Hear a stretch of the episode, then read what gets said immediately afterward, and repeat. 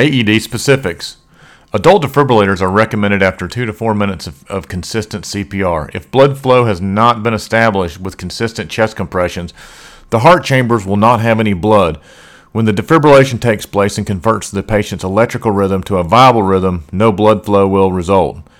Without consistent chest compressions, the patient will not be able to return from the dead.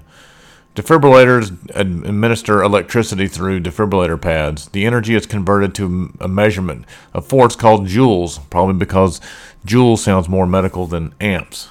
Typically, defibrillators administer 200 joules for adults. According to the American Heart Association, humans under the age of 8 Pediatric patients require fewer joules uh, for defibrillation, 2 to 4 joules per kilogram.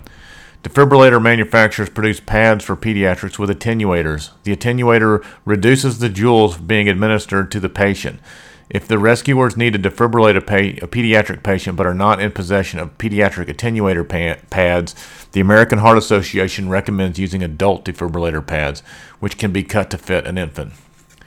When placing the defibrillator pads on the patient's chest, ensure the pads are not directly on top of a pacemaker or other implanted device. Additionally, remove any medication patches that are on the patient's chest, as the energy could cause them to catch fire.